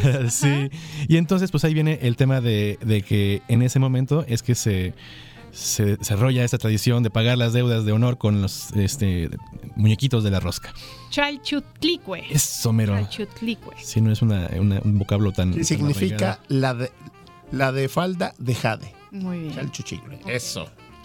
Pues ahí está el dato. Entonces, la semana que viene, que va a ser el viernes, el 2, vamos a ver qué tamalito nos traemos para celebrar por acá. No, va a ser que se te pegue uno que otro, ¿verdad? Ojalá y sí. Porque se le pegara no de somos de buen comer. Alguno, pues bueno, nosotros, ¿quiénes somos nosotros para negar? Sí, no, Madita, Totomostle, pues uno qué. Pues uno qué. Próxima semana, aniversario de Totomostle, por cierto. Ah, Tres años, el primero. y ¿Cuántos? Tres años apenas. Tres años, somos, somos, todavía bebés.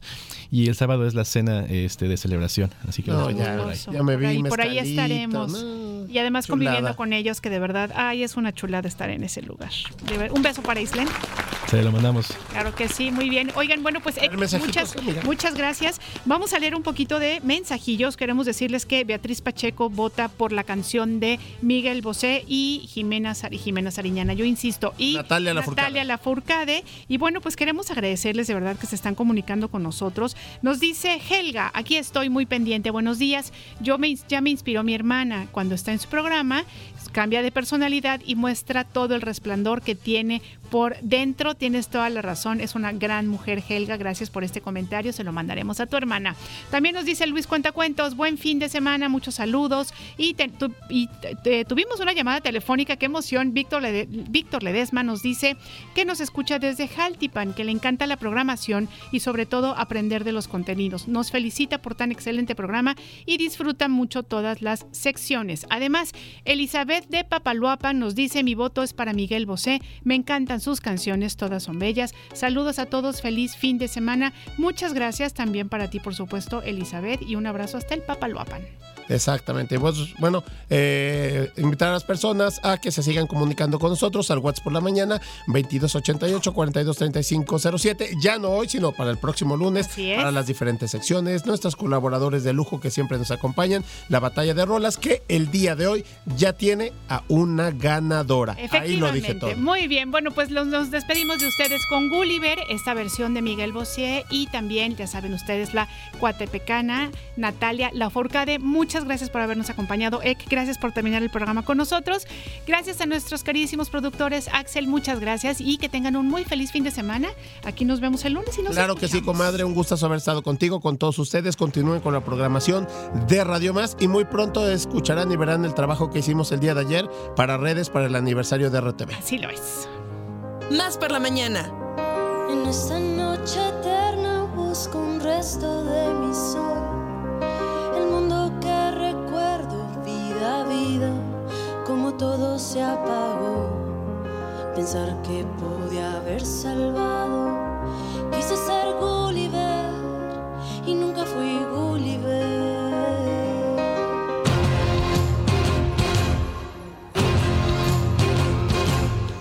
Esta noche oscura, como siempre, me perderé pisando tierra yerma y perseguido por la voz de lo que sé. Y sé que se me fue la mano, pero era ya tarde, muy tarde